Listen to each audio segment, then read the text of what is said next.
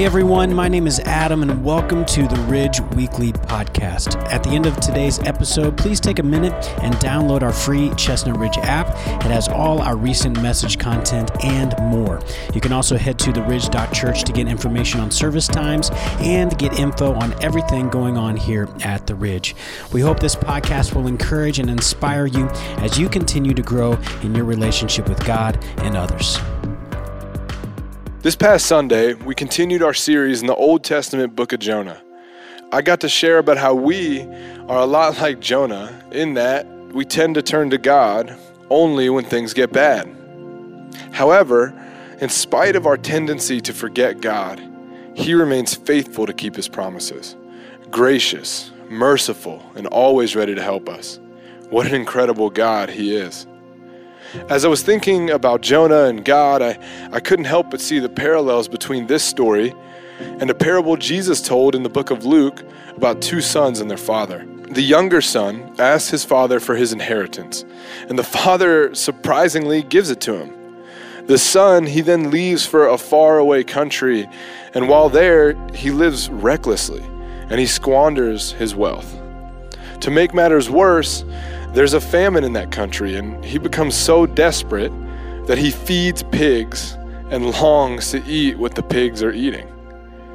See, just like Jonah, this younger son, he turns from a loving father to live life his own way. They each want to be in control of what's going on in their life.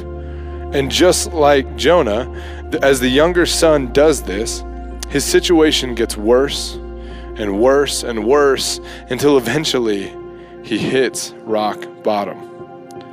At this point, he realizes that he has no other options than to turn back and call out to his father.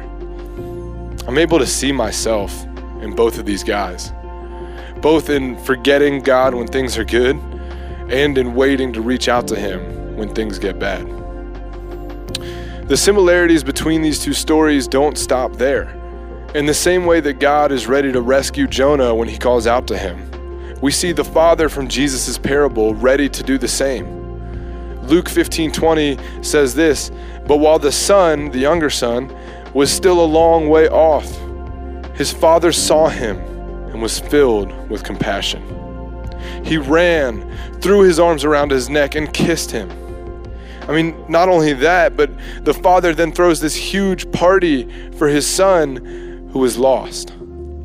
Both the father who is meant to be a picture of God, and God Himself in Jonah show an incredible amount of mercy and grace toward Jonah and the younger son.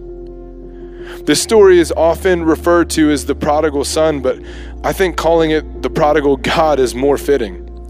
Prodigal can refer to reckless spending and living, but it can also mean having or giving something on a lavish scale who gives more lavishly than our God. He rescued a runaway prophet and threw a party when he rescued a lost son. He is a prodigal God who doesn't hold back when it comes to pouring out mercy and grace.